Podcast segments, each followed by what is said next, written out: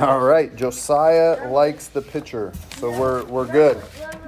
Today we are starting in Ecclesiastes, and we're going to be in Ecclesiastes probably up until around Christmas time, is my assumption. But as we started with uh, Revelation, we started this little prayer thing, and I think it helps center, helped us center us on Revelation. But we're gonna we're gonna pray this one. It's a little di- bit different in uh, Ecclesiastes, but um, we're we're gonna pray this together, and then we will, um, and then I'll read today's text. But will you pray this with me, Lord?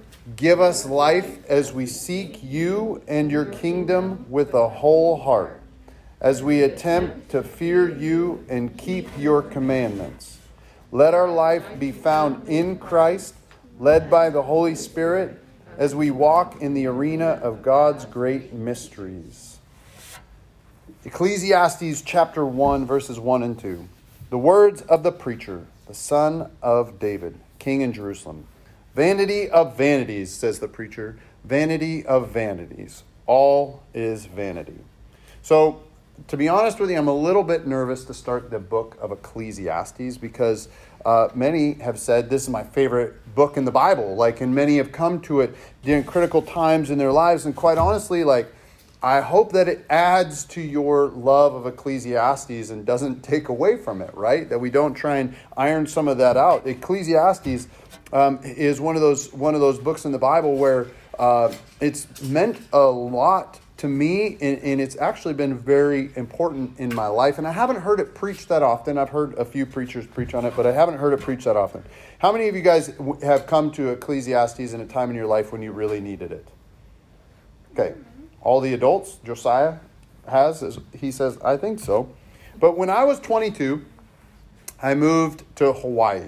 And it should have been this wonderful time in paradise, right? It's God's country with just me and Jesus hanging out. But it was actually a time of uh, one of my darkest depressions. I went there to be close to God, but I had never felt like more distant from God during that time when I was in Hawaii. Uh, but before I went, uh, a friend of mine, a really good friend of mine, wrote me a letter as I left, uh, as I left for Hawaii. And um, and so I stuck it in my bag, and I had read it when I was on the airplane traveling over, but I hadn't really paid attention to it. And in this note that my friend wrote, he said, he said, read Ecclesiastes. And about so about nine months after I had been in Hawaii, wondering what I was doing, I reread this note that my friend sent to me, and I discovered Ecclesiastes in its full form. And being in a deep depression, I would say that this reading of it uh, changed my life. I agreed with all the talk about meaningless and vapor and vanity or whatever word is used that different translations have used there. It made a lot of sense to me. That felt like my life in Hawaii. And, and, and but then there was this. There was an end of the matter. Or as I remember it in my mind, it was like, so life's meaningless, but and there was just always that hanging there. But it was revere God and keep his commandments, or fear God and keep his commandments. And that's it. A light bulb went on for me. I was like, well, if this is going to be meaningless, I'm going to fear God and I'm going to obey him. And after that first kind of real reading of mine as an adult, well, I was 22, so you can argue if I was an adult or not later. As an adult, I attempted from that moment on to really live my life for God. It was almost like a, a reawakening to the Holy Spirit and that I'm just going to do what He has. And it's gone well at times. There were times when I really followed God, and then there's times when I miserably failed, as we all do from time to time. But as we get into this wonderful book, I'm excited to see what God might have for us uh, here at Grace and Mercy during this time. To set up this book, I've kind of juxtaposed or like put up against this book the entire, uh, the entire book from a verse in John. In John 10:10 10, 10, it says this: "The thief comes to steal, to kill and destroy." And then Jesus says, "I have come that they may have life and have it abundantly." And Ecclesiastes says that like this verse here that it's all, all is vanity, all is meaningless. And so Jesus tells us that he wants to give us life and not just a meaningless life, but a life that's abundant and full and rich and lived with Him. so the question is always then, how are we to live? How are we to live as we walk with Christ? And I believe, I fully believe that Ecclesiastes will help us walk closer with Jesus as we strive to just be with him. Like uh, we started in Revelation, we are going to begin our time in Ecclesiastes with a prayer each and every week. And this prayer will help us center our life on Christ. Since um, since you know we sing the song all else is sinking sand we need our faith to stand secure in jesus. So if all around us is fog we can be certain uh, with jesus. And as we deal with all this meaninglessness in life we also want to know that jesus brings us together here to deal with our heads and our hearts and our lives and how we work and how we walk. So my prayer is that this prayer that we prayed will help us do that. And I'll, I'll read it again, and you can just kind of hear it. Lord, give us life as we seek you and your kingdom with a whole heart, as we attempt to fear you and keep your commandments. Let our life be found in Christ, led by the Holy Spirit, as we walk in the arena of God's great mysteries. We want the abundant life that Jesus talks about in John 10. Amen? We want that life, and I hope that this prayer will remind us that our life is found in Christ as we try to seek out the Holy Spirit. And the meaninglessness will help, uh, will, will serve to give us hope rather than cause despair in our lives. And we come to this book, though, because we need wisdom. Amen? We, we need wisdom. Because our lives are not uniform, neither one of us have had the same experiences. No, no one person is exactly the same. Like the conversations, I love the conversations that we are having before church today because it was really like uh, we're not the same. And yet we want to serve the same Jesus and we want to live with that integrity as we walk with Christ. We all have similarities and we all have differences right? There's no one size or one way that fits us all. So, how do we determine our next step with Jesus? In, in this, we need wisdom because it's helpful for that. Amen. Wisdom helps, if you think about it this way, wisdom help, helps recreate us into Christ likeness. And that is our hope. If we are seeking life, and not only life, but life abundantly, Lady Wisdom will serve us well. Her fruit is a, is a well ordered and peace filled life. That's what Lady Wisdom is always inviting us, as, as the Chronicles of Narnia would say, to go further up and further into this life of faith that we get to live. And may we learn from her and always grow, adapt, pay attention, and learn. And, and I love that wisdom is the key, one of the key things in this uh, in this, um, this book, and wisdom is portrayed as a woman. And I love this especially because, um, because, uh, because a woman is a living being, right? Like that's one of the things that I really love about this. That it's that the woman is a living being that you can learn from her, you can listen to her, she can give you instruction, and you can either heed it or reject it but you can you can listen. And this gives dignity to women and to the wisdom through the ages as well. And i, I love it because wisdom uh, have held up half the sky and their wisdom is a good way is, wisdom is a good way to describe how they've done that in a world of folly. And i love that wisdom is attributed uh, as a, a woman sophia. Wisdom recognizes wisdom it's like the, the saying, game recognized game. Wisdom recognizes when somebody else is wise, and wisdom also has a desire to seek out more wisdom. Because you also recognizes the folly and the falliness around us, in, even in our own lives, and then it instructs us how to avoid it.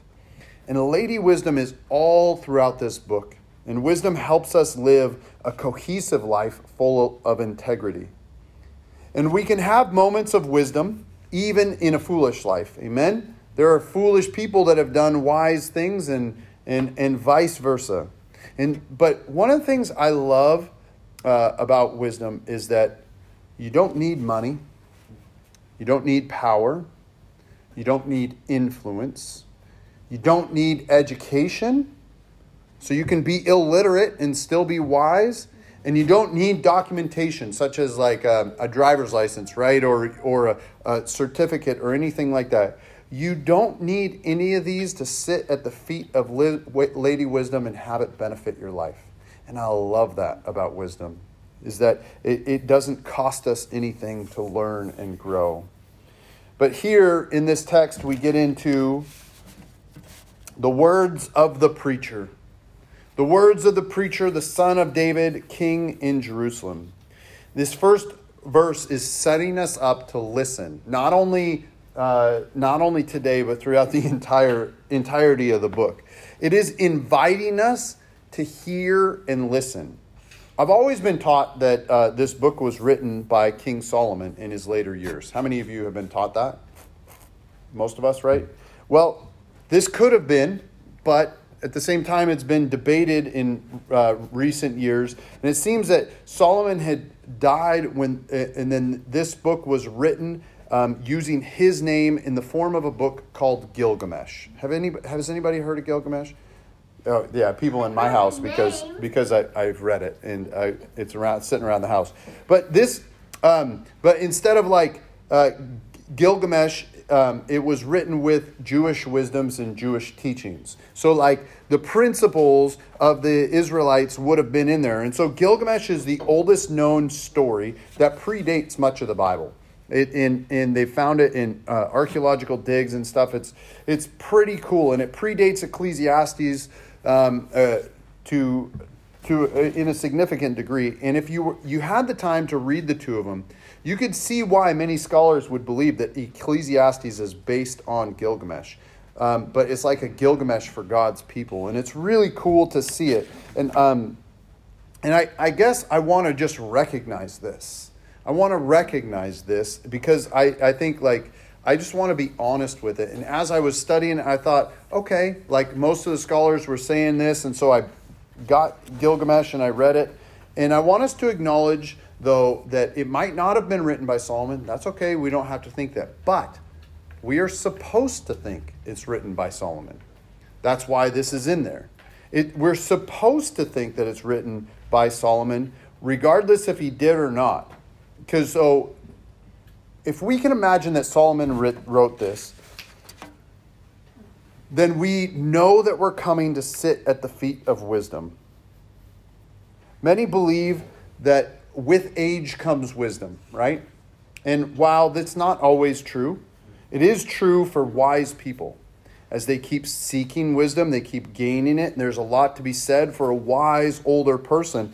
And we will need to listen to the wisdom of what the Bible calls the wisest man who ever lived.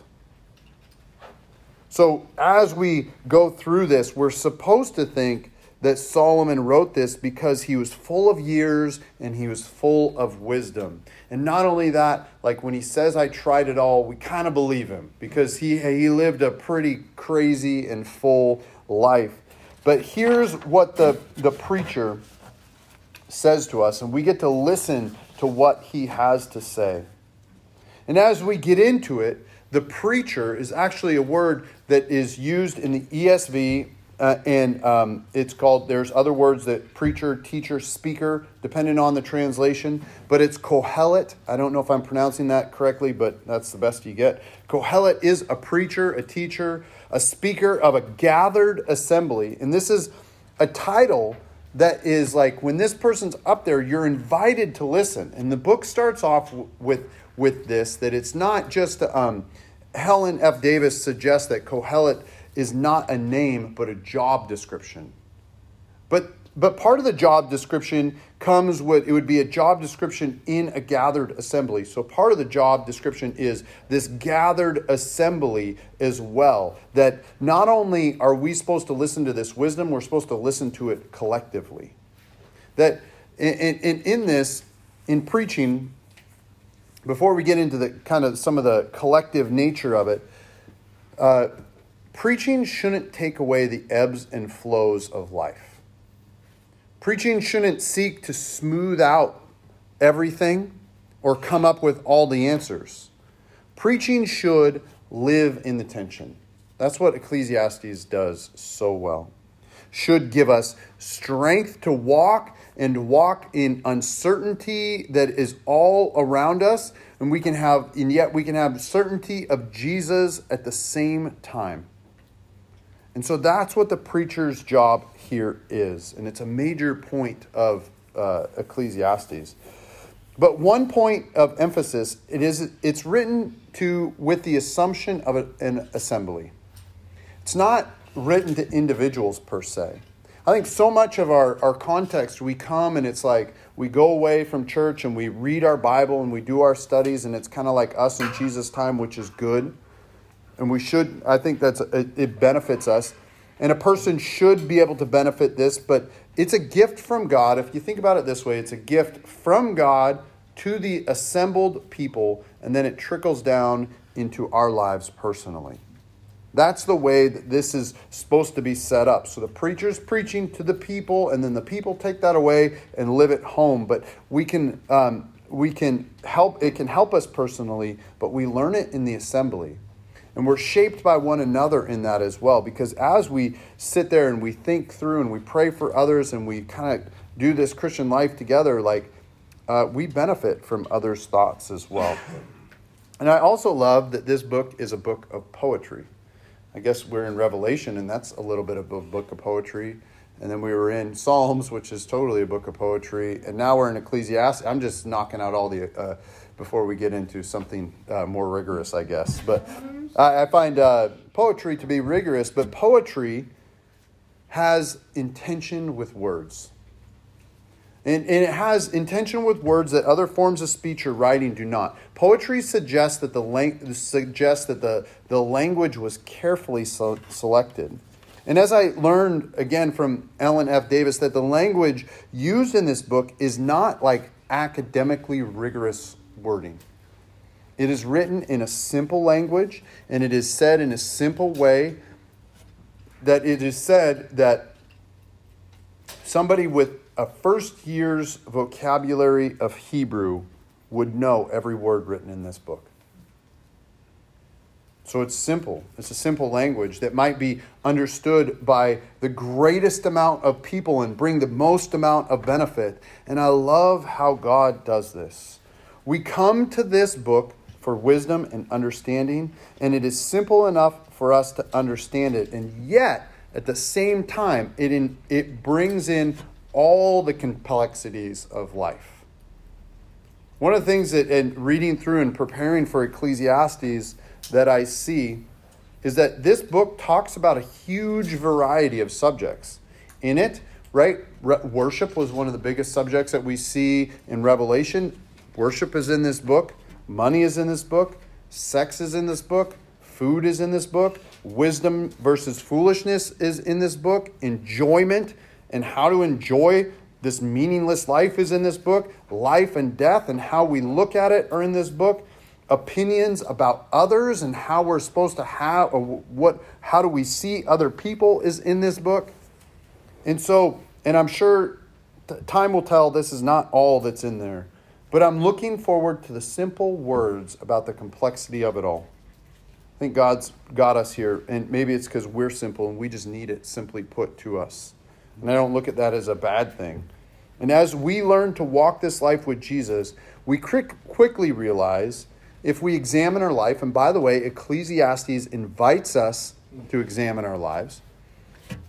But if we, as we learn to walk with Jesus, we realize that so much of it is worth, worthless useless. Or as Ecclesiastes puts it in ESV, vanity. Or others use the word vapor. I use the, all those words interchangeably because that's the way it is. And yet, even though it's just this idea, we still walk, we still travel, we still live life and seek tr- the truth of Christ in, in it and through our lives. And in this, we need Jesus' help. We need Jesus' help as we walk through the fog of this vanity. Jesus has come to give us life and give it abundantly, and we need to learn how to live it abundantly. Again, because life is not uniform. There's no one way to live for Christ. There are times and places for everything under the sun, Ecclesiastes tells us, and this leads us to live and let live and let live uh, to a certain extent. And there will be folly in this world, and we will participate in our fair share of this. Amen. Uh, but enough of it not to stand as judge over another person's folly. We need to come to these simple words and learn wisdom and get direction. And I think here's why life is uncertain. You know that tomorrow is not promised for us? And yet, God is sovereign. He is over all. He sees, He knows, and He cares about it all. But we know very little because much of a life is a mystery. Much of life is uncertain. We are not promised certainty or ease, but we do get to walk, and God walks with us, or rather, we walk with God in this life. The words of this book are humble and urge us to live humbly before God. And as we get into it, this book will say seemingly contradictory things. And I believe that this is intentional. And I think it's intentional because it wakes us out of our state of religion and moves us into relationship where things are alive and, tension is actually there. Religion says there's only one way to follow Jesus, and the teacher will say that's my way. Live like me. Here's five easy steps to have a closer walk with Jesus. I'm not saying that's bad, I'm just saying that it's one way to do it, not the only way. And then when, when religion comes, religion goes on to argue that this is the best way to do a certain thing. And yet, we don't live in religion, we live by grace, and grace invites us into the vast wildness of human experience. There are many thing, many ways to follow Jesus, and we need humility and we need wisdom to discern where we are to go and what we are to do. Even the Apostle Paul said that for some to eat food of idols is okay, but it's not okay for everybody. So this breaks up our religious mindset, and it uh, the contradictions are meant to set us free from our one way fits all. Everybody needs to live for Christ the way that I do. Period. And it invites us into this larger life of grace. So this book was written with humility, and so we come to it and listen to it with a humility. So before we leave today, we're going to look at this word vanity or vapor. The word is used here is habel, and it's used 38 times in this book. So it's a pretty major theme in this book. And it can connote something empty or futile, unsubstantial, or incongruous, right? Incongruous. Did I say that right? Vapor is a word that is shifty and hard to nail down, like the fog, right? Much of it uh, much of it suggests that um, we can't really grasp it, it, but yet it's used with an amazing amount of certainty. Like, no, if there's one thing I know, it's that this is a fog, that this is a vapor, that life is this way. And so it, it's funny because the word is used with far more substance than the vapor it actually talks about. And I found that this word is not a Western word. And when I say Western, I mean Western world. This idea is not a Western idea. We like things to be a certain way. We like order and direction and certainty. We like having, uh, here's the question, what's the answer? I'm going to find it. And then we, we move forward from there. And Habel is leading us into a world of uncertainty where, like, like this, this picture, like we don't know where the road goes we don't we we it's leading us into the into the fog and it starts off and it's just basically like god saying trust me. I'm in the fog. Well i can't see you right now. I know. Just trust me. Listen to my voice. And so this book start, starts off with this thesis. All of life is vanity or all of life is vapor. All of life is habel. Vanity or vapor is a metaphor that is supposed to open our hearts and minds to the silliness and the meaninglessness of life not to take ourselves too seriously. We will get into this idea in great detail in the weeks to come, but I want to put it out there like this Life is full of ambiguities and uncertainty. Ambiguity is a noun that means the quality of being open to more than one interpretation. And uncertainty means the state of being uncertain, which I love. That so we just don't know. We don't know. There's more to this life. There, uh, there is more to this life that is ambiguous and uncertain than we'd like to admit. Amen? And we just get to walk in it. And is, is, if God is as big as he says he is, then there's far more ambiguity and uncertainty than we'd like to admit. There's far more. I spent a lot of time looking at the stars this week and going like, if each one of those is a sun, and they might actually have planets around those sun, then what is man that you are mindful of him? And there's more to God than meets the eye. And I believe if we live in this wisdom and if we seek after Lady Wisdom, it'll help us find a full life, not a meaningless one. So, this will be our task in Ecclesiastes to find life in the midst of the mist, to find life in that, to find life in the vapor. And this text, these texts will help us live an abundant life that Jesus is speaking about. Life is so meaningless. This is Karina's thought, actually, but life is so meaningless, yet so full of meaning at the same time that we need the Holy Spirit to lead us in this life of vapor. We need to lean on the Holy Spirit to lead us during our time through this wonderful book of Ecclesiastes. Ecclesiastes.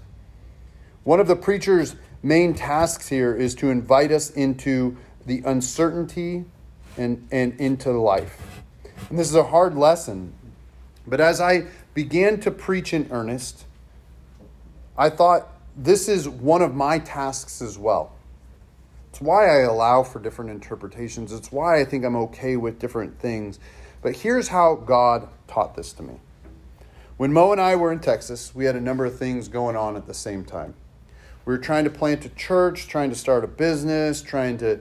Uh, I was trying to blog 1,500 times a day, like uh, something like that. I mean, it was just ridiculous. But I, in the behind it all, I was having a real hard time with my dad. My dad had actually come and visited a couple of times there, but every time I talked to him on the phone, it was just like um, he was generally irreverent in, about life. Uh, he was hard of hearing, and what I mean by that is he wasn't deaf, but it would be like, "Hey, we please not," and he goes, "Oh yeah, yeah, I won't," and then he continues doing whatever he wants. So he was hard of hearing from a heart perspective. Um, he was extremely inappropriate, uh, uh, and a difficult guy to love because he always made you feel like he was proud of someone else but never proud of you. Like he was always trying to measure you up to people, and it was a difficult thing.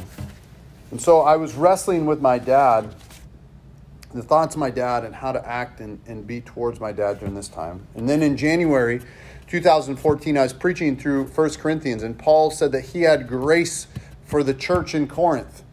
And if you know the story, it was, I imagined that that church was just about as screwed up as my dad. Like, and that's how it went in my mind. And it was um, during this time, it was January 6th and 7th when I was really, really wrestling with this of 2014 and through First Corinthians and my newfound understanding of grace that there may be a third way, that you don't have to tolerate it and you don't have to dismiss it, but you can just show grace in the midst of that. And I knew in my heart on the through the sixth and the seventh that I was going to extend grace to him. And I was letting this settle in my heart and I was waiting to call him. And honestly, it was the first time in my life that I was willing to apply grace to my dad. So I set in my heart to call him on January 11th, 2014. Late night of January 10th, so the day before, Mo and I were watching a movie and we got a call from my sister screaming into the phone Pop's dead, Pop's dead, Pop's dead. I'll never forget it. I was certain that I was going to call him with my whole brand new heart. The day the day before, that day while we were watching the movie, I had peace in my heart that I was just going to call my dad and tell him that I love him. I wasn't going to discuss anything or bring it up. I was going to let him be him, but with a newfound heart that I had for him. And I was certain that I was going to call him on Saturday, and his Saturday never came. Tomorrow's not promised to us. I learned that very much and very hard lesson that day. Fast forward a few months, and because of this death, we were back up here in Washington. Actually, it's it. Uh, uh, there, there, there was a bunch of rumors on why we moved back, but honestly, we moved back because the day I got back from my dad's funeral, someone said, "Do you feel like Texas is home?" And I had to say no, and so I needed to move home. But as we moved back up here to Washington, I started reading The Pastor by Eugene Peterson for the second time. And I was finding much life in it. I was finding much direction in it. I was finding a ton of wisdom in it. But at the end of the book, there's an afterword, and the afterword is called a letter to a young pastor, of which I was at the time. Now I'm just a pastor. I'm not old one. I'm not young one. I'm just pastor, like somewhere somewhere in the middle of it. But I was very young at the time in, in being a pastor, and he told the pastor that pastors do much in the way of escaping the reality of ambiguity the work that they do, the people that they serve, the theologizing of all the different things, uh, the preaching, and the way that they busy their lives out of the reality that tomorrow is not promised. They plan their way out of it. So, what I heard was that's not my task. I get to live today for Jesus one step at a time. And I think that it's fitting that we are in Ecclesiastes. I pray that the Holy Spirit will invite us into the ambiguity and allow us to live an abundant life. This sermon series is entitled Ecclesiastes Looking for Life in a World of Uncertainty. Right? As we walk around with our masks on and stuff like that, like think back to 2000, beginning of 2020, right? If you would have told me six months later you'd be, have to wear a mask everywhere you go, I'd be like, what happened? But still, that that it, let that serve as an analogy for us to walk humbly in that we don't know. May, even in the midst of that, may we learn to live with hope, even though tomorrow's not promised. May we not grow in despair, but instead grow in the ways, grace, and wisdom as we are led by the Holy Spirit to walk in the arena of God's great mysteries. So, Jesus, I pray that you will be with us. I pray that you will help us. I pray that you will speak to us. I pray that the wisdom that you have orchestrated in the book of Ecclesiastes will speak to our hearts and our minds, that it will shape us and teach us and lead us. In Jesus' name, amen.